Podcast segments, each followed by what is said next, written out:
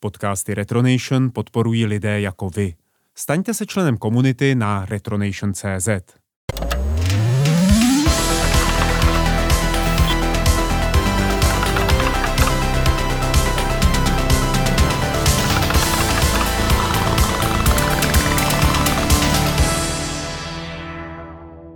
Dobré odpoledne, večer nebo ráno, podle toho, kdy nás zrovna posloucháte, naši milí posluchači. Vítám vás u dalšího Wolfcastu.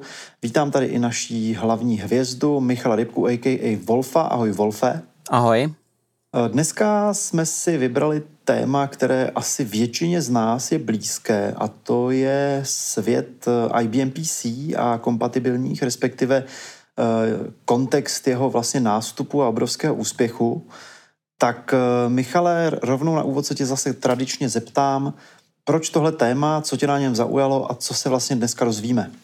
No já jsem byl oslovený českou televizí, abych řekl k historii IBM PC něco chytrýho, tak jsem kolem toho začal trochu jako kopat. Pak jsem kolem toho začal kopat trochu víc a jak už to tak u archeologie vypadá, tak jsem vykopal něco mnohem většího, než jsem si původně myslel. A to mnohem větší vysvětluje spoustu věcí, protože standardně se dějiny IBM PC vysvětlují z, z takových dvou věcí. Je to jednak souboj mezi Microsoftem a IBM o dominanci v PC. Eh, potom ten druhý pohled je stran operačních systémů. Souboj mezi Microsoftem a Garyho Kildelem a neboli Digital Research o tom, který operační systém se prosadí. Nicméně ono to je mnohem komplikovanější. Dost často se taky mluví o válce klonů ale tyhle ty věci se nedají pochopit bez toho, aniž jsme pochopili, proč IBM PC vypadalo, jak vypadalo. A to nepochopíme bez toho, aniž jsme pochopili, jak IBM vypadala ve své době. To jsou strašně důležité věci, protože jinak těch rozhodnutí vypadají nesmyslně. Když se podíváte třeba na film Piráti Silicon Valley, tak tam IBM vypadá jako taková banda tupců v kvádrech, a často při tom jednostranném výkladu dějin to tak vypadá, že to je zkosnatělá firma, která nevěděla, co dělá. Ale tyhle ty lidi, kteří to tak opisují, si neuvědomují, že to je ta zkosnatělá firma, která nevěděla, co dělá, získala během dvou let po nástupu IBM PC 50% podíl na trhu. Ona v podstatě kompletně sežrala všem těm, všem těm firmám, které přišly s osobními počítači, celou jejich branži. Kompletně téměř zmizela a teprve vlastně později se stala obětí svého vlastního úspěchu, nebo spíš se stala obětí nedocenění důsledků svého vlastního úspěchu. Takže se podíváme na to, jak to vlastně celé vypadalo, proč IBM vypadala, jak vypadala a jak to celé vzniklo.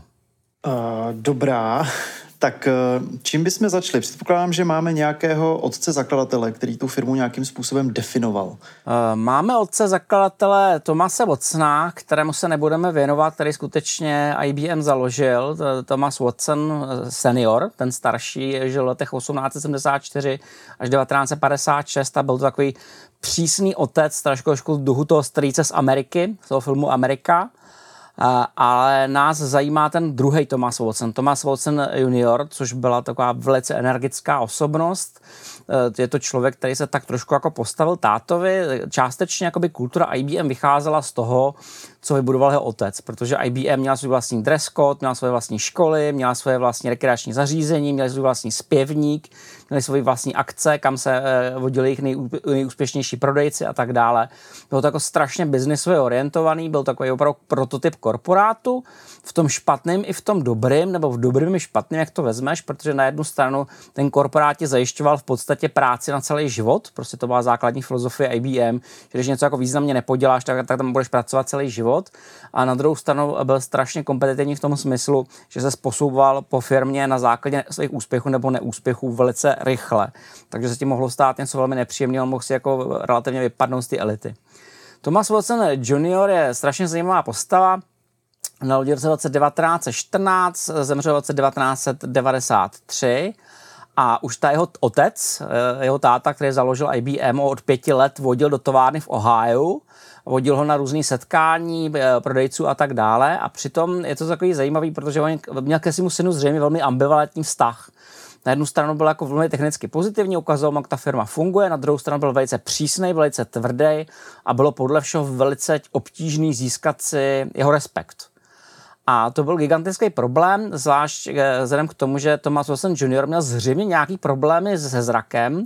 Eh, mluví se o tom, že když chodil na Hans School of Princeton, tak mu vypadával text a proto se blbě učil, což je zajímavý, protože mi to trošku připomíná jako migrénu nebo submigrenální stav, protože já jsem měl něco podobného eh, u migrén, že se mi tak jako vypadával text jako v knihách. Nicméně právě díky svému otci přišel na Brown University, kde získal titul v roce 1937. A jeho táta eh, ho zřejmě nepovažoval za, tak brilantního, takže z něj udělal prodejce IBM, ale toho nebavilo. Takže potom přišla válka a tý se Thomas Wilson Jr. chytil a uh, začal, stal se pilotem, což ho strašně bavilo. Dělal pilota pro Air, Air, Army Air Force a realisticky zvažoval, že se stane dopravním pilotem, že prostě jako opustí IBM kompletně a bude prostě pilotovat a bude se živit tím, že bude pilotovat. A ke konci války lítal uh, s generálem Folletem Bradleym, což byl člověk, který šéfoval programu Lend-Lease a on s ním lítal z Ameriky do Moskvy, což jako bylo podle všeho docela náročný. Uh, tam během těch, během těch cest se s ním bavil a právě ten generál Moore mu říkal, ne, ne, ne, ne nebuď pilotem, jako běž začít za tátu do IBM, tam to bude jako lepší. Uh, zajímavý je to, že během té doby se se naučil rusky, což se mu později hodilo. Uh, není to úplně jako typický. No, nicméně jako se rozhodl si ho generála uh, poslechnout. V roce 1946 se vrátil do IBM a už po šesti měsících z něj udělali vice prezidenta, což je strašně zajímavý, protože on to překládá ještě jako více prezident, jako více, jako více než prezident, to zní v češtině, ale ve skutečnosti to je vice uh, z latinského na místě neboli zastupující, čili zástupce prezidenta. Eh, po dalších čtyřech měsících už byl členem boardu, což jako je jako strašně rychlej vzestup, takže mu generál zjevně radil dobře. A v roce 1949 se z něj vzal executive vice president. Eh, v roce 1952 už byl prezidentem IBM, nicméně i na této pozici nad ním stále dominoval jeho otec. To byl takový jako stín, který byl nad ním, který tomu neustále šéfoval a teprve vlastně až po jeho smrti v roce 1956 se oficiálně stal eh, CEO eh, té firmy. Otec eh, s ním měl velmi zajímavý vztah, protože syn propagoval myšlenku, že opustit jednoštítkový stroj, pustit se do počítačů, ale jeho otec byl legendární tím, že počítače nechtěl. A jemu se právě přisuzuje ten výrok z roku 43, který prej řek nebo neřek. Myslím si, že na světě trh možná pro pět počítačů. E, jako řada, řada zdrojů říká, že to je nesmysl, že to prostě jenom vymysleli a na druhou stranu je hluboká pravda, že i optimisti v té době nepředpokládali, že bude doba, kdy jich budou potřeba víc než desítky. Takže jako to není úplně nerealistický. A navíc se otec se držel děrnoštítkových strojů. Těch důvodů tam byla celá řada. Jeden z nich byl, že IBM měla jako dlouhodobou proficienci v těch děrnoštítkových strojích a dokázala vyrábět spolehlivě a levně když to počítače přišly uh, otci Watsonovi, seniorovi jako komplikovaný, nespolehlivý a s tím, že se na tom nedá rozumně vydělat. Což možná byla z začátku i pravda. E, nicméně Thomas Wilson Jr. se zaměřoval na počítače, pustil se do projektu SAGE, což byl projekt US Air Force v 50. letech a tam v podstatě polovina obratu IBM ze všech počítačů byla z toho, toho projektu. Byl to vojenský projekt. A teda se vidíš tu, tu, tu koincidenci, že jo, prostě Thomas Wilson Jr. lítal za války s letadlem, prostě byl vojenský pilot, to zná, že měl kontakty na americké letectvo, americké letectvo mělo kontakt IBM, IBM stavilo počítače. Je zajímavý, že pro IBM to nebylo nějak zvlášť výdělečný. Říkají, že sice měli polovinu obratu v té době z počítačů v tom projektu, ale skoro žádný zisky. A to, co ale bylo pro ně podstatné, bylo to, že oni se postavili, pustili do, do stavby počítačů dřív než ostatní, udělali si továrny a naučili se stavět. Což bylo jako důležité, získali, eh, získali to know-how. A potom začal velice rychle růst jejich obrat. V roce 1950 měli 215 milionů dolarů v obratu z počítačů, v roce 1956, kdy se stal CEO už 734 miliony dolarů. Nicméně otec s tím nesouhlasil až, až do smrti. To, co je strašně zajímavé, je, že s tím nesouhlasil, přestože mu jeho syn dokazoval, že dokáže růst strašně rychle.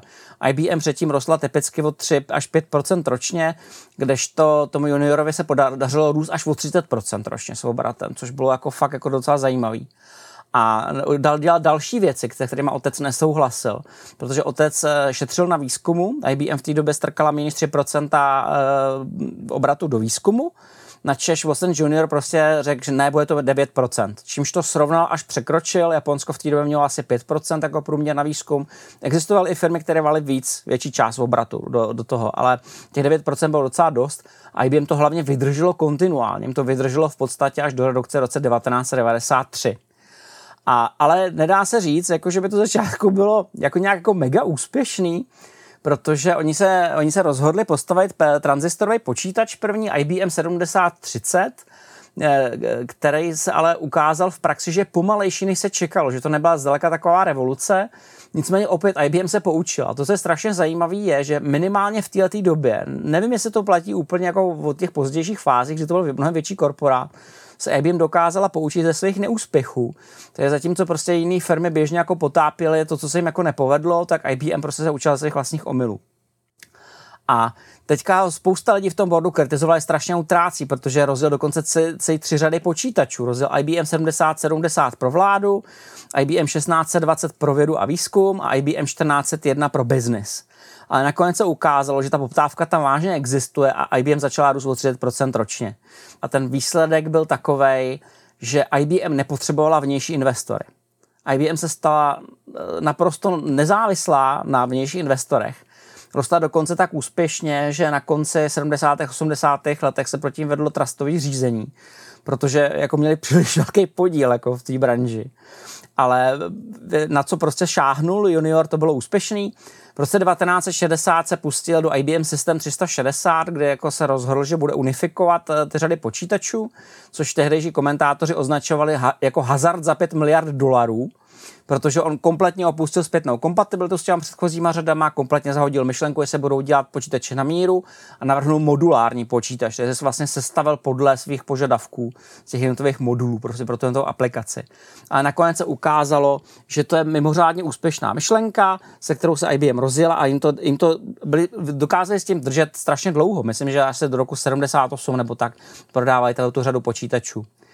Watson junior byl velmi úspěšný, dostal Presidential Medal of Freedom od Lyndona Johnsona v roce 1963, měl oceně od scoutu a podobně.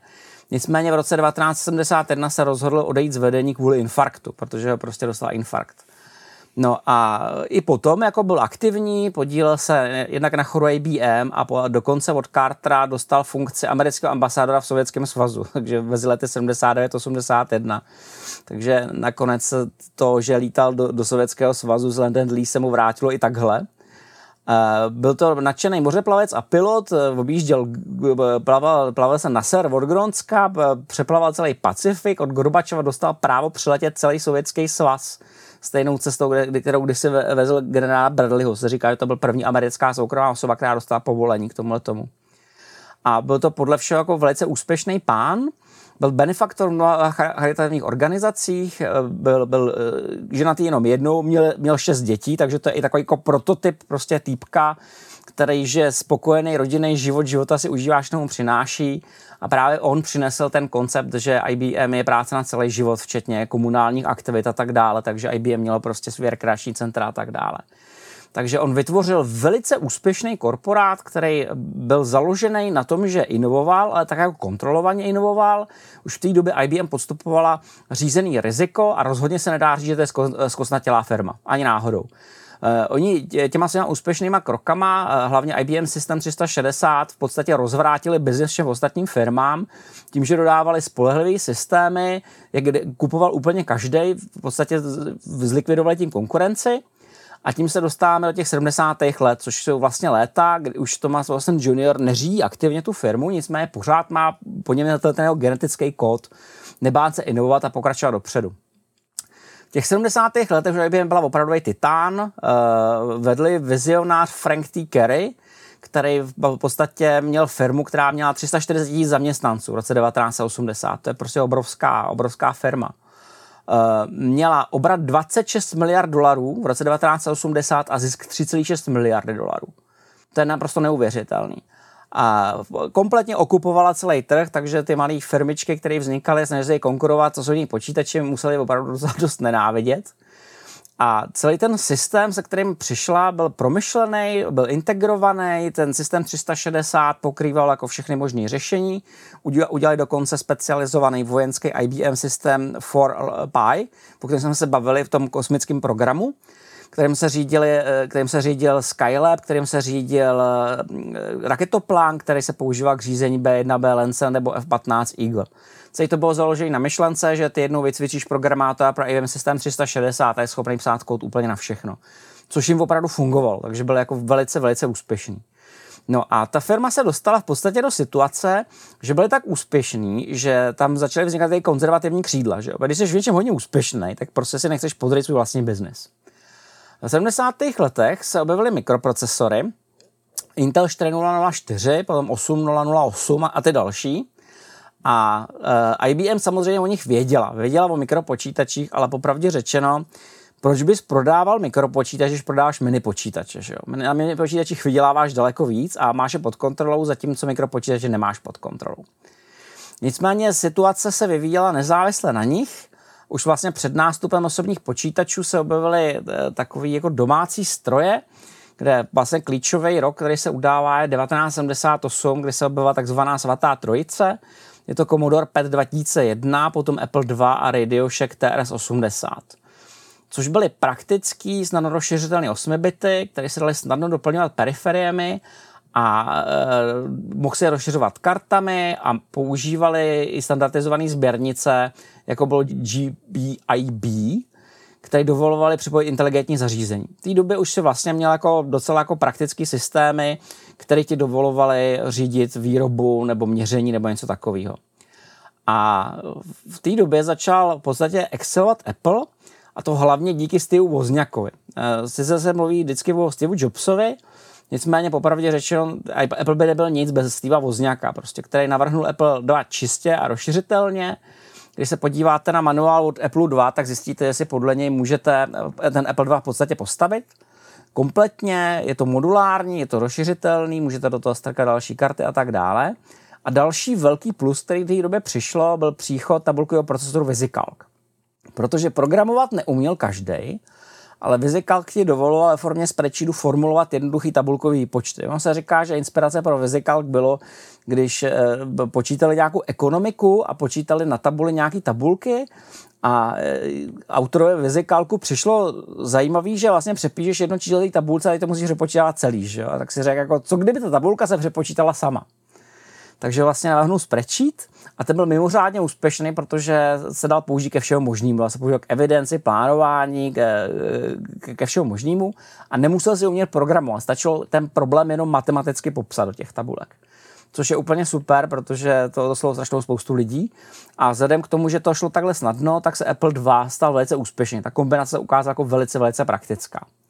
A v tom okamžiku začal eh, Apple raketově růst a samozřejmě to si všimli i lidi z IBM. Takže uh, Frank Kerry pověřil Vila Lavla, aby mu vyrobil takový počítač. Jenomže ten problém, který v té době fungoval, bylo, že IBM v té době měla schvalování na všechno, měla tam různé meetingy, měla tam různé jako claimy, counterclaimy, co se jako bude dít, nebude dít.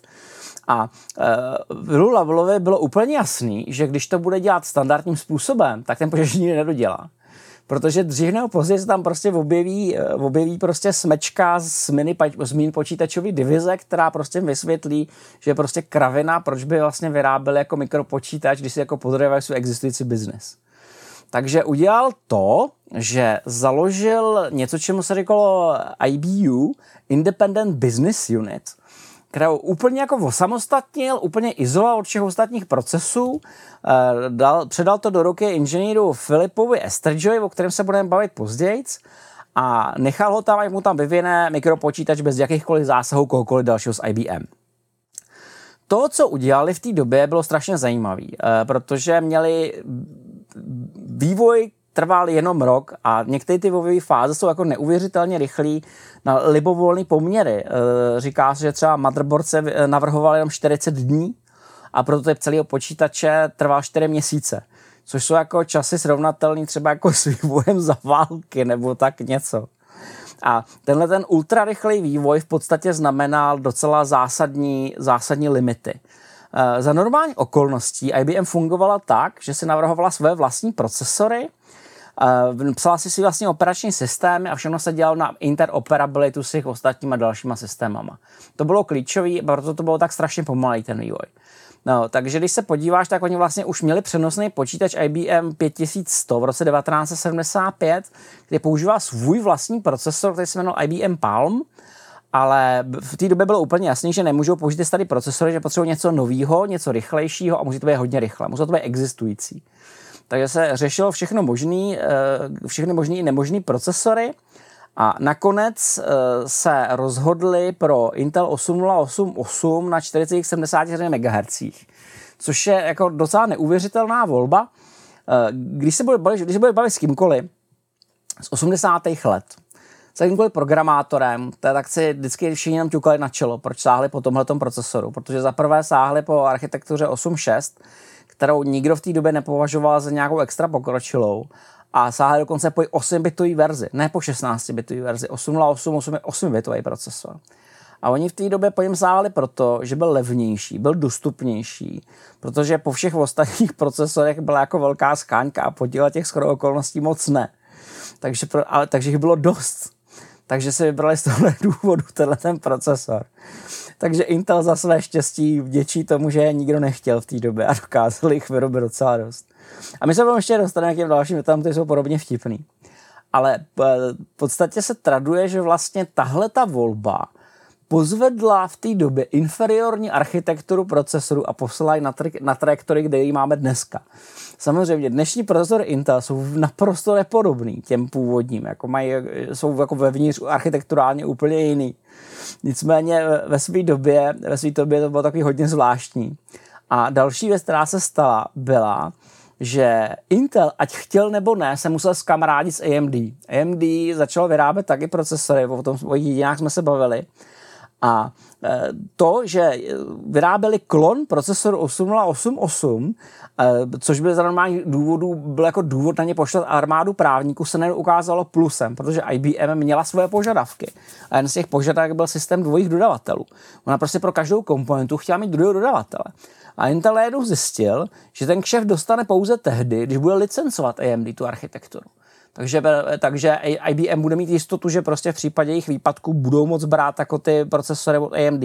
A v tom okamžiku nastal ten jejich frenemy vztah, který to má do dneška. Že se jako navzájem jako občas jako licencují ty architektury, nelicencují ty architektury, okopávají se holení a tak dále. Ale nebejt tohohle toho důvodu, tak tady AMD dost možná není. Což je jako strašně jako zajímavá věc. A týkalo se to opravdu jako nástupu, nástupu uh, IBM PC. A potom teda nastal ještě ten další problém, který se týkal uh, operačních systémů. Operační systémy byla, byl, byla veliká věc. IBM měla své vlastní operační systémy, které byly docela složitý, byly, byly zaprotokolovaný, všechno se tam strašně řešilo, ten jejich vývoj byl hrozně pomalej. K tomu se taky dostaneme, to se nám vrátí jako bumerang. Ale eh, základní problém byl v tom, že došlo, eh, Estridgeovi došlo, že naprosto není šance vyvinout pro úplně novou architekturu operační systém tak, aby jako byl sladěný s ostatníma. A protože dostal takovou tu volnou ruku na to, aby to udělal libovolně, tak se rozhodl to outsourcovat. Podobně jako nepoužil procesor IBM a drtivou většinu komponent, který se zvolil, traduje se, že to bylo asi 80% komponent, Eh, měl od vnějších dodavatelů, tak se rozhodl zvolit si i operační systém eh, zvenku. A to nás vede k té, té pozoruhodné historce, jak Microsoft ke štěstí přišel.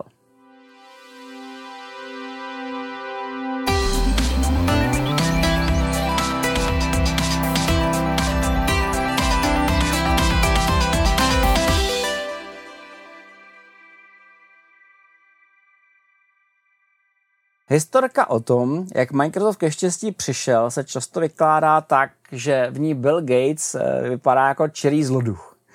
Bill Gates bylo, bylo dítko poměrně zlobivé, což zjistí každý, kdo si dohledá jeho fotku z Albuquerque po té, co ho chytla policie, po té, co on ukradl bagr a nelegálně s ním proháněl po staveništi. Ale rozhodně to jako nebyl lump, byl takový jako Jako každý, každý podnikatel, který se pouští do divočiny, bývá dobrodruh s nějakým způsobem. I ten další, o kterém se budeme bavit, Gary Kildall, ten byl také hodně velký dobrodruh. Ale pointa byla v tom, že když IBM přišla za Billem Gatesem s otázkou, jestli může udělat operační systém, tak Bill Gates celkem sebereflexivně řekl, že ne, protože v té době měl Microsoft méně než 30 zaměstnanců. Byla to malá firma a oni se primárně živili tím, že vyráběli Basic pro různé systémy. No protože dělali Basic pro různé systémy, tak Bill Gates věděl, že vlastně největším výrobcem operačních systémů té době, operačního systému CPM, je Gary Kildall, který založil Digital Research. A on se rozhodl, že nasměruje IBM na Kildall, ať se s ním dohodnou. A tím dodá prostě svou vlastní verzi CPM. E, to je strašně důležitý, protože teďka se musíme trošku podívat na Garyho Kildalla. Gary Kildall byl počítačový revolucionář a výzkumník, který to objevil daleko víc, než se o něm dneska ví. Je to zajímavý týpek, e, narodil se v Seattle ve státě Washington, to znamená západní pobřeží jeho rodina tam měla námořnickou školu, protože ona byla jako severská, protože on měl norský a se, švédský migrační pozadí. A Gary se jako úplně jako nechtěl stát námořníkem, teda jako ba- lodi ho bavili a takovéhle věci, ale nechtěl se stát úplně námořníkem, takže vystudoval na University of Washington a chtěl učit matematiku. Nicméně v té době ho zaujali počítače Uh, svou vojenskou povinnost se odbyl tím, že vyučoval na Naval Postgraduate School v Monterey v Kalifornii. A když tam v té době žil, tak se dozvěděl o tom, že Intel nabízí první mikroprocesor, což byl Intel 4004 v roce 1971. No a protože bydlel asi hodinu autem od Silicon Valley, tak se tam dojel, koupil si procesor a začal si dělat experimenty. A nejenom to, ve volném čase začal pracovat jako konzultant pro Intel. V roce 1972 se vrátil na University of Washington a udělal si doktorát v počítačových vědách. S tím se začal zaměřovat na algoritmy pro optimalizující překladače, což mě jako docela překvapilo, protože to jako není úplně to, co bych jako čekal takhle, takhle brzo, jo? že se takhle brzo pustí do takhle složitých věcí, protože optimalizace překladačů, optimalizující překladače jako nejsou úplně jednoduchý. Nicméně, on byl podle všeho hodně velký nadšenec, takže v roce 1973 se spolu podílel na vývoji PLM, což je Programming Language for Microcomputers, což je vlastně první vyšší jazyk, který napsali pro mikropočítače. Ten vycházel z PL1, Algol a XPL, byl určený pro Intel 8088 a byl velice úspěšný, protože vznikla verze PLM 80, 51, 86, 96 pro 8080, pro 8051, 8086 a tak dále. A dneska už ho teda Intel nepodporuje, ale byl to jako velice úspěšný jazyk. A já, když jsem se teda koukal na jeho syntaxy, tak se, tak se matně vybavu, že zřejmě jsem v tom i někdy něco naprogramoval v tomhle že to byl takový jako poměrně jednoduchý, ale docela prima jazyk, který jehož výhodou bylo to, že byl poměrně blízko hardwareu. V roce 1974, v rok později, Uh, napsal CPM, nebo Control Program Monitor, později nazvaný Control Program for Microcomputers a napsal to pro Intel 8080. A Intel to v té době překvapivě nezajímalo. Intel se zajímal o PLM, to, to od něj si chtěl licencovat, ale ne, ne, nechtěli CPM, což bylo jako docela velký štěstí pro Kildalla v té době, protože jemu se podařilo napsat vlastně operační systém, u kterého pove, pro, po, poprvé provedl jako určitou formu abstrakce, kdy v podstatě navrhnul, že se eh, software na počítačích rozdělí na dvě části. Jednak na počítači bude BIOS, neboli prostě hardwareově specifický program, který slouží k řízení vstupu a výstupu a potom se na to dá operační systém, který je nad tím nezávislý. Jinými slovy, když si operační systém bude chtít něco přečíst z diskety, tak zavolá BIOS a nezávisle na tom, jak konkrétně je to implementovaný v tom počítači, tak se to chová standardně z hlediska toho operačního systému. Buď tomu to vrátí data nebo chybu, něco takového. Což dneska vypadá banálně, ale v té době to byla úplná revoluce, protože v té době se psalo všechno úplně na železo, prostě kompletně se to na ně našilo. Ta abstrakce měla tu gigantickou výhodu, že vlastně každá aplikace napsaná pro operační systém mohla pracovat na libovolném železe nezávisle na tom, jak to bylo udělané, protože ten rozdíl se jakoby vyrovnával mezi BIOSem a mezi tím operačním systémem. To byla strašně revoluční myšlenka. A on v 70. letech se v podstatě stal standardem. CPM se stal standardem pro všechny počítače, které se k něčemu seriózně používali. Jednak CPM a jednak sběrnice S100. A to byl vlastně základ pro průmyslový počítač 70. let. U nás to používalo taky, v podstatě každý, kdo si v 80. letech hrál s počítačem a zná CPM. To bylo prostě, já jsem to používal na Sharpovi, jsem to používal s RAM-diskem, používal to na ZX Spectru, používal to úplně všude, prostě kde se splňoval ty minimální požadavky, které vážně nebyly moc velký. Bylo to jako napsané velice ekonomicky, 64 KB paměti na to stačilo, 808 osmička a, a flopy, flopy řadič a v zásadě se na tom byl schopný provozovat aplikace a je na tom nějaký standardní program, což byla gigantická věc. No a Kildall právě se svojí ženou Doroty založili firmu, který začátku říkali Intergalactic Digital Research, pak to teda jako otočili a udělali z toho Digital Research Incorporated, protože jim to přišlo přece jenom možná jako trochu přehnaný. A e, prodávají tam CPM primárně pro IMSI 8080 Alter 8800 a byl to gigantický úspěch. Byl to gigantický úspěch. Vlastně v roce 1981, eh, mezi lety 80 a 81, byl vrchol CPM. V té době existovaly varianty CPM pro 3000 různých modelů počítačů. V té době existovala strašná, strašná spousta různých form počítačů a CPM je vlastně sjednocovalo a dovolilo na tom běžet standardnímu softwaru. A v té době Digital Research měl obrat 5,4 milionů dolarů, což je docela dost na software house, který jede na počítačích, na mikropočítačích, který vlastně teprve začínají. V té době byli opravdu jako giganti. No a právě do této situace přichází IBM se zájmem operační systém a Bill Gates říká, hm, počkejte, já vám tam tady kontakt na chlapa, s tím se měli pobavit, on, on dělá CPM a udělat takovou verzi CPM pro váš nový počítač protože s chodou okolností zrovna kutí CPM 86, neboli CPM určený pro 8086. Takže potom nastal legendární jednání. A to legendární jednání je legendární, protože existuje celá řada verzí toho, co se stalo. A taková jako uh, univerzální verze říká, že lidi z IBM přijeli, uh, že, že Bill Gates řekl Kildalovi, že přijedou důležitý lidi, ale neřekl mu, jaký protože nesměl. A e, podle všeho byl vázaný confidential agreementem s IBM, takže mu neřekl, že to budou lidi z IBM. A on v té době e, podle všeho musel dopravit e, nějaký software se svým kolegou a potřeboval odletět. Takže řekl svý ženě Doroty, ať to jako vyřeší.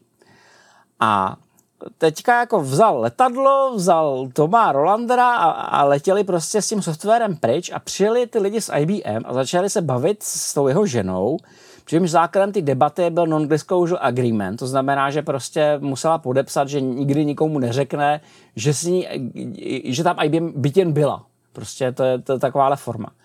No a ta, ta historka říká, že jí to přišlo takový divný, takže se bavila s jejich právníkem, a ten právník eh, ji doporučil, ať to nepodepisuje a ať počká na Garyho. A teď je několik variant. Ta jedna varianta říká, že buď vůbec nedorazil a lidi z IBM odešli rovnou. Další varianta říká, že dorazil, ale pozdě, ale byli naštvaný. Uh, další varianta říká, že tam byl celou dobu, ale se pohádali kvůli tomu, že to chtěli koupit rovnou, včetně toho, že se to bude prodávat bez jména Digital Research. Prostě nastal tam nějaký nesoulad a ten nesoulad je, je zachycený několika způsobama. Uh, jistý je jedno, že se prostě nedohodli, uh, a těch variant je několik. Říkám, první varianta je, že odmítl prodat ten operační systém jako takový za jednu částku, což později udělal i Bill Gates. Eh, další, další verze je založená na tom, že se domnívali, že není možný dodat CPM86 v čase, který IBM chtělo a proto to odmítli, protože dělali něco jiného. Eh, další varianta byla, že lidi z IBM byli naštvaní kvůli tomu, že tam čekali. Kildall sám tvrdil, že ty lidi z IBM odlítali do, zpátky na Floridu, ale letěli stejným letadlem, jako letěl von se ženou na dovolenou. Takže letěli tím samým letadlem a ještě se tam bavili a údajně se jako slovně dohodli, tvrdí. Uh, šéf vyjednávač IBM, v tý, uh, Jack Sams, tvrdí v té době, že vůbec kdy ho nepotkal. Že s ním vůbec nesetkal. A další jako člověk z IBM mu to potvrdil, že se o tom v té době bavili, že vůbec jako se s ním jako nesetkal. Bill Gates taky jako tvrdil, že, se, že prostě Gary byl někde pryč a užíval si. Prostě něco tam nastalo a každá strana má jako úplně jiný vyprávění o tom, co se stalo. Jediný, jako co, je, co je skoro jistý, protože jenom Kildalová verze říká, že se verbálně dohodli v tom letadle, všechny ostatní verze říkají, že se prostě nedohodli, že to rozpadlo. Mm-hmm. No a potom teda IBM oslovila Bella Gatese po druhý, jako jestli nejde o někom jiným. A Bill se zamyslel a řekl si, moc krát se ti nestane, že by za tebou přišla firma velikosti IBM a žebrala o software. Tak jim řeknu, že něco mám. No a tak jim řekl, že něco má. Protože Paul Allen, který dělal, dělal v Microsoftu, s chorou okolností věděl, že malá firma Seattle Computer Products si napsala svoji vlastní verzi CPM, kterou pojmenovali 86 DOS. A aby to bylo jasný, jak jsme se před chvíli bavili o tom, že existovalo 3000 variant CPM pro ty různý, pro, pro ty různý počítače, tak v té době bylo normální, že si prostě ty firmy upravovaly ty věci. Takže ty lidi docela dost viděli do toho operačního systému a on to nebylo tak složitý napsat. Když si prostě znal ten kód, tak nebylo příliš složitý napsat svou vlastní verzi. A to přesně to, to udělal Seattle Computer Products, který se napsal svou vlastní verzi a když za ně lidi z Microsoftu přijeli, tak jim tu verzi prostě kompletně sakom prásk prodali. A tuhle tu verzi vzali a, up, a Paul Allen upravil pro hardware IBM. To, co běželo jako IBM PS-DOS, nebyl 86 DOS, byl to upravený. On to jenom vyšel, prostě upravil to, prostě, aby to na IBM hardwareu a vznikla verze IBM PC DOSu. No, v okamžiku, kdy IBM um, se objevil na trhu a Kildal to zjistil a dostal kopii PC DOSu, tak se příšerně, příšerně rozhuřil. A začal IBM hrozit žalobou. Uh, PC DOS označil za plain and simple theft. Prostá a jednoduchá krádež. 26 volání v PC DOSu bylo úplně identických s CPM. A e, došlo k tomu, já jsem se původně domněl, že se s nimi jako soudil, ale podle všeho se nesoudil, podle všeho jim jako vyhrožoval dus úspěšně a IBM jako řekl, tak jo, není žádný problém, budeme to nabízet taky. Takže nabízela, jestli buď to koupíš prostě IBM PC e, s tím PS DOSem za 40 dolarů, který, že na ten, ten PCS dos, bude stát 40 dolarů, anebo si ho koupíš jako s originálním Digital Research CPM 86 za 240 dolarů. Takže... A co se nestalo? Takže co se nestalo? Jako na potvoru se lidi zamysleli a i bez tabulkového kalkulátoru si řekli, že 240 je více než 40 a to byl vlastně konec, konec Digital Research na PC. A podle toho, co jsem narazil, to, to asi, asi byl takový jako trolling, takový jako trochu fakáč prostě tomu, tomu Kildalovi. A, a on zvažoval, jestli má bude soudit po druhý, ale nějak se na to vykašlal. Ale to, co je strašně zajímavé a mnohem důležitější, je, že pokud se nedohodlo IBM s Kildalem kvůli exkluzivitě, tak to samé nastalo s Microsoftem. Microsoft jim taky nedal exkluzivitu. Microsoft prostě řekl, my vám neprodáme náš operační systém rovnou, my z toho budeme chtít prostě pravidelné poplatky a chce mít právo nabízet to komukoli jinému. Ale i s IBM si řekli, no, když máš prostě operační systém pro počítač IBM, komu jinému bys ho prodal než IBM, že jo, prostě to dává smysl. A mm-hmm. akceptovali to. A to byla gigantická, gigantická chyba. Oni neměli kontrolu nad DOSem, což jsem vrátil jako boomerang. No nicméně, my se vrátíme k tomu Gildalovi. Gildal se ocitl pod tlakem, když jako zjistil, co mu jako vlastně uteklo. A e, nějak se zřejmě pohádal se ženou, mezi nimi došlo k nějakým, nějakým nepěknostem, nakonec se ní jako rozved.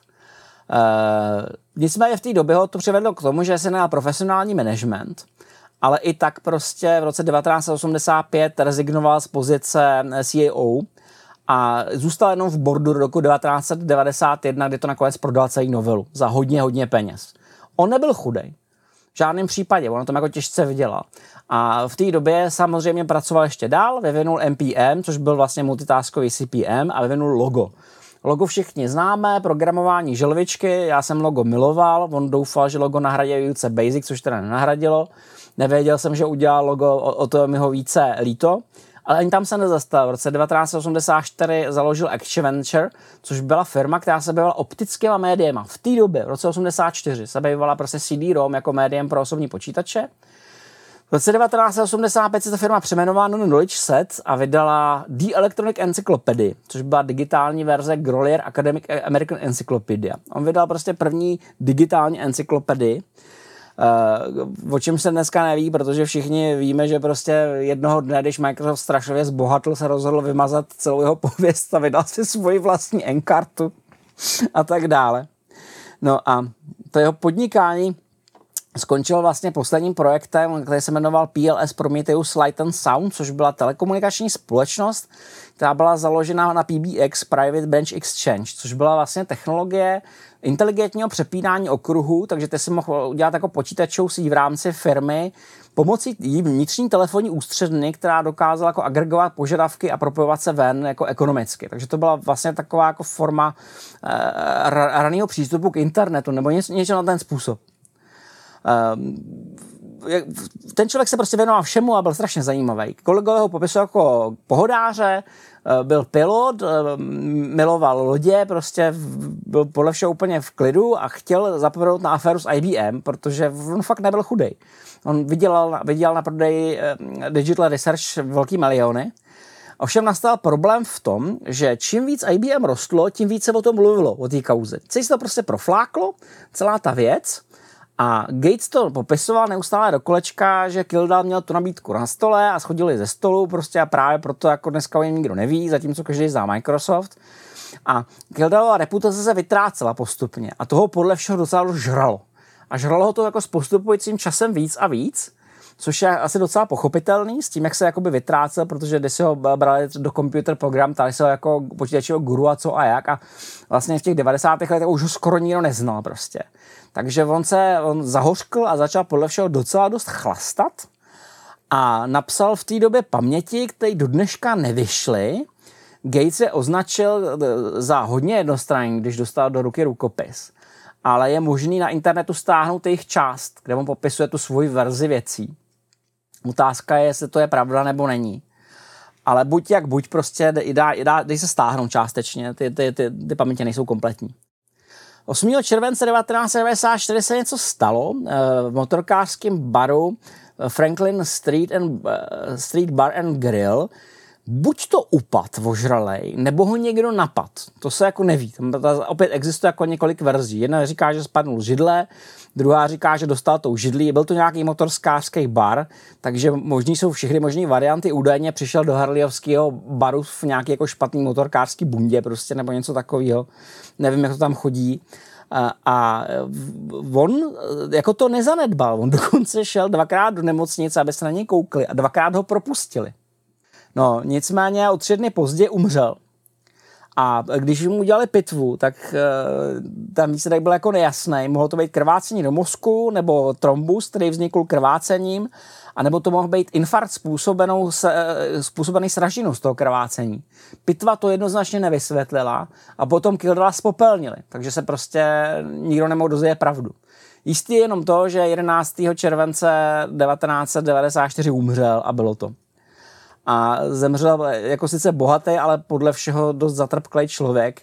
Uh, Software Publishing Association ho ocenila za jeho přínosy, protože co on udělal? Napsal první programovací jazyk a první překladač pro mikropočítače, PLM. Napsal první mikroprocesorový diskový operační systém, který nakonec prodal čtvrt milionu kopií, CPM. Eh, napsal první otevřenou architekturu tím, že oddělil hardwareově specifický a, a univerzální části operačního systému. Eh, napsal první programy pro řízení disketových mechanik, eh, napsal buffering, algoritmy pro čtení do, do keše, pro řízení keše a pro RAM disky. Bez toho bychom taky jako nemohli fungovat, že jo? Prostě emuluješ, emuluješ flopy pomocí RAMky. Uh, pak jsem teda udělal v jednom ze svých článků, kde jsem dál psal velkou chybu, protože věděl jsem, že se zabýval primitivním multitaskingem, ale už jsem tak nějak jako si nespojil, že udělal jeden z prvních grafických operačních systémů, DOS, Gem, Gem, uh, napsal binární rekompiler. Binární rekompiler funguje prosím pěkně tak, že vezme existující kód, prožene ho sám sebou a zoptimalizuje přímo ten strojový kód do jiného strojového kódu. Opět je to jako velmi složitá věc. E, napsal první počítačový interface pro přehrávání obsahu e, z videodisku a napsal první souborový systém pro, pro CD-ROM. Takže jako byl jako velice úspěšný a dneska je v podstatě prakticky neznámý, protože ho ve všem zastínil Eh, Bill Gates a IBM, což je jako docela dost nespravedlivý.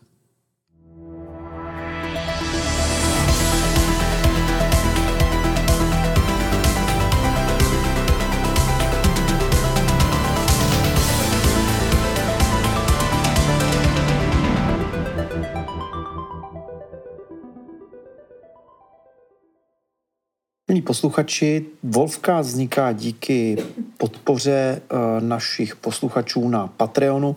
Eh, příspěvky nám pomáhají v produkci a každý člen naší komunity za ně dostává další obsah, který není veřejně přístupný. Pokud vás to zajímá, běžte na patreon.com lomno retronation.cz nebo klikněte na odkaz u podcastu nebo běžte na retronation.cz, kde nás můžete podpořit a my díky tomu budeme moci vytvářet více kvalitního obsahu. Děkujeme. A nyní zpátky k našemu tématu. Vrátíme se ještě k tomu prvnímu IBM, IBM 5150, IBM Personal Computer nebo IBM 5150. To vyšlo 12. srpna 1981 a já tomu říkám zázrak plný kompromisů. Protože uh, vybraný procesor je kompromis. Uh, design toho počítače vyšel z IBM System 23 Data, Data Master, je velice podobný.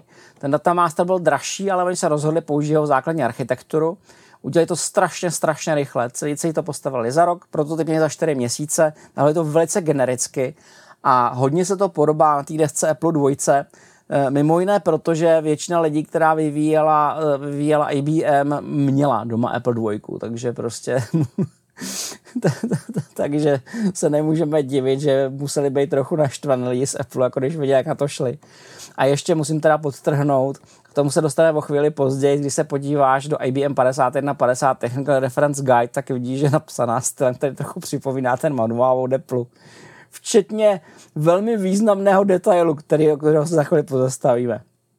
Ta vlastní deska je jako velice jednoduchá, přehledná, obsahuje Intel 8080 obsahuje Intel 8088 na 4,71 MHz, má tam podporu pro 8087 v performě patice, je to vlastně 8-bit, Uh, ty základní verze nabízely eh, se 16 až 256 KB paměti, mělo to 40 KB ROM v paticích, um, mělo to možnost připojení dvou, dvou flopy mechanik 5,40 Dvouflopy mechanik 5,25 palce o kapacitě 160 KB, ovšem vyžadovalo to řadič, protože řadič sám, sám na té desce není. Na desce interface pouze pro speaker, pro klávesnici a pro kazeťák. To jsou jediný tři interfejsy na té desce jsou. Všechno ostatní se musí strkat do, do slotu ISA, Industry Standard Architecture, kterých tam celkem pět, jsou 8 bitový, a ty se vlastně počítač musel dostavět sám. Ta úplně základní cena toho počítače byla 1565 amerických dolarů, což by v roce 2020 bylo asi 4,5 tisíce amerických dolarů. A to bylo prosím pěkně bez grafické karty a bez monitoru. Takže jsi buď to pořídil MDA, monochromatický adaptér, který byl integrovaný s, s portem protiskánu, anebo s CGA grafickou kartou barevnou. Všechno ostatní bylo extra, kupoval si to jako rozšiřující karty. Ta filozofie IBM, že ty vlastně stavíš počítač na míru, zůstala do jisté míry i tady. Zatímco prostě ten mini počítač se, se stalo z modulů, z takových těch beden, který si navzájem propojoval, tak tady si akorát strkal karty přímo do, do, do té velké kastle. Dostal se k tomu docela kvalitní klávesnice s 83 klávesami a dostal se k tomu IBM Basic, který byl podle všeho součástí té romky, protože v okamžiku, kdy se jako nastartoval, nenabutoval se do ničeho, tak si skončil přímo v Basicu a nebo si nabutoval do PC DOSu 1.0 a nebylo, nebylo to CPM 86. Ta důležitá věc je, že ta věc se prodávala neuvěřitelně moc. Neuvěřitelně moc. IBM sama nečekala gigantický úspěch to bude. V roce 1983 prodali přes půl milionu IBM PC, v roce 1984 prodali milion 400 tisíc kusů. Strašně moc. V roce 1984 kontrolovali polovinu trhu s osobními počítači. To nikdo nečekal. E, zdá se, že klíčem k úspěchu bylo to, že byl obrovský hlad potom mít osobní počítače v průmyslu, ale všichni se báli kupovat. A IBM měla reputaci, že za nákup IBM tě nikdy nikdo nevyhodil. Tehdy se to říkalo, že jo. Takže vlastně v momentě, kdy jako se objevily počítače, které byly od IBM, tak to byl takový jako punc kvality prostě my IBM, který neděláme jako šunty na hraní videoher, vám tady jako nabízíme kvalitní hardware a on byl vážně docela kvalitní a vydržel strašně moc a byl takový heavy duty počítač, prostě velmi dobře stavěný s ocelovou kysnou, na kterou si bez problémů postavil monitor, bylo to jako velmi dobře, velmi dobře udělaný a bylo to velice úspěšný. A samozřejmě v té době se na to koukali ostatní výrobci a řekli, uděláme něco podobného. Udělat něco podobného znamenalo, že se nejdřív začaly objevovat stroje, které se označovaly jako nekompatibily. E, například dělal Olivetti, což byly počítače, které měly velmi podobný hardware, ale nebyly kompatibilní vůbec. Byl to jenom jako, jako podobný železo, protože řada těch firm si neuvědomila, že kouzlo IBM není o hardwareu, že to je o té kompatibilitě, o softwaru. Takže ty, ty byly samozřejmě velice neúspěšný. E, a potom se, potom se eh, začal, si uvědomili, že to, co potřebují, je softwarová kompatibilita, to znamená, že budou muset si nalicencovat od Microsoftu jejich DOS a hlavně budou muset nějak vyřešit ten problém s BIOSem. BIOS byl zajímavý tím, že se stal předmětem něčeho, čemu se říká BIOSové války. Ze všech komponent, které byly uvnitř IBM, jenom BIOS samotný byl patentově chráněný. Nic jiného. Všechno ostatní se dalo udělat, kromě BIOSu. A ta věc se objevuje i v seriálu Health and Catch Fire. Je tam tak jako docela jako bohatě, bohatě zobrazená, jak tam hackujou BIOS, jak tam čtou obsah švábů. E, ale podle všeho to je tak trochu jako bullshit, protože když si dohledáš Technical Reference Guide k IBM 5150, tak zjistíš, že tam je dokonale popsaný nejenom hardware IBM, jsou tam nejen popsány všechny vektory přerušení, které ten počítač má, ale je tam kompletně celý dokumentovaný BIOS vypsaný s komentářema. Celý. Já jsem na to koukal jako blázen. Je to vlastně jediná část, která je patentově chráněná.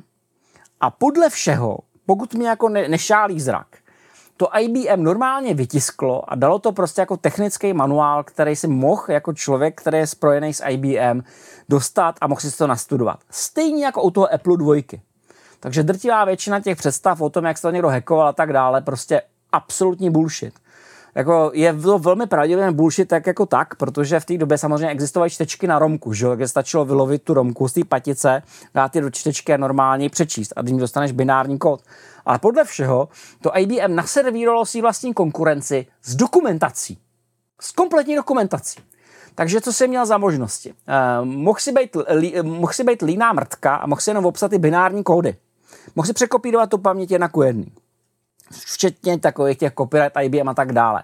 Tak a, a samozřejmě automaticky že šel k soudu, že jo? To, to, to bylo jako konečná. No, jasně. Nebo jsi to udělal tak, že jsi to jako udělal částečně a popsal jsi jako ty rutiny po svém a vzniklo něco, čemu se říkalo PC Workalike, což je taková jako zvláštní kategorie asi 30 počítačů, jako je Sanyo MBC 550 z roku 82, Tandy 2000 z roku 1983, Apricot PC z roku 1983, které jsou jako dost podobný, mají většinu funkcí, dokonce se na tom dá rozjet i jako nějaká specifická verze DOSu, ale nefunguje to úplně 100%. Jsou jako 90%, některý i 99%, ale stejně může nastat situace, že prostě tom pustíš standardní program a ten se počítač se zhroutí.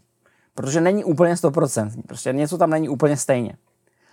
A to, co bylo důležité, bylo udělat jako 100% funkční BIOS.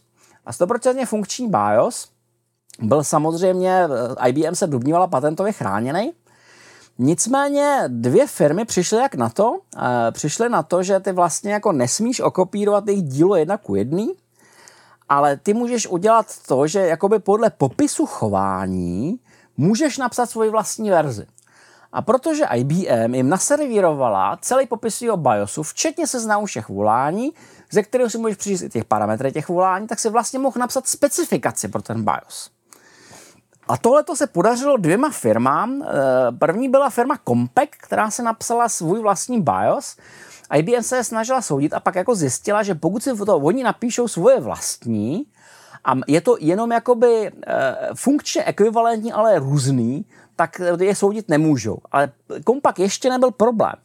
Compaq si to napsal jenom pro svý vlastní počítače. Oni udělali, že Compaq Portable a tak dále, protože předběhli IBM se jako s přenosným PC, dělali si vlastní biznis a udělali si ho sobecky tak nějak sami pro sebe. Prostě udělali si svoje vlastní.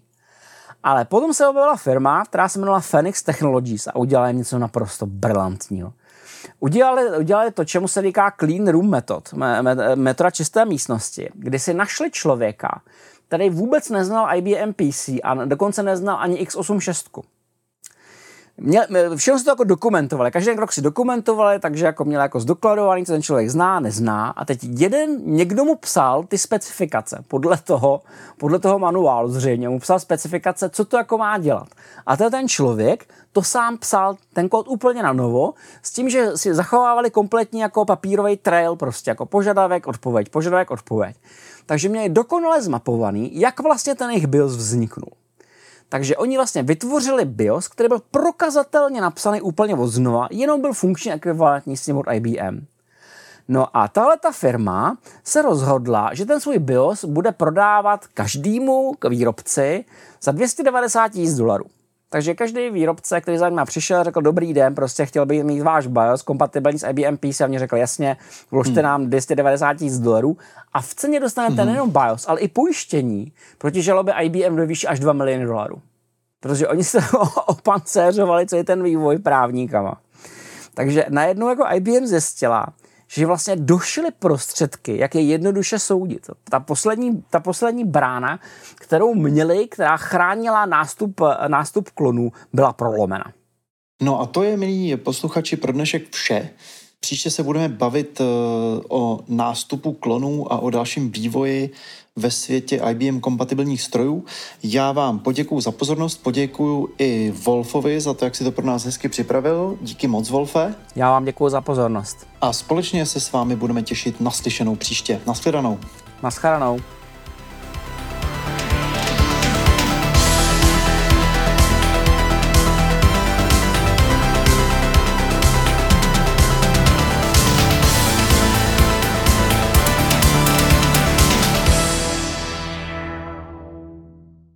Nahrávání podcastu Retronation a tvorbu dalšího obsahu můžete podpořit na retronation.cz.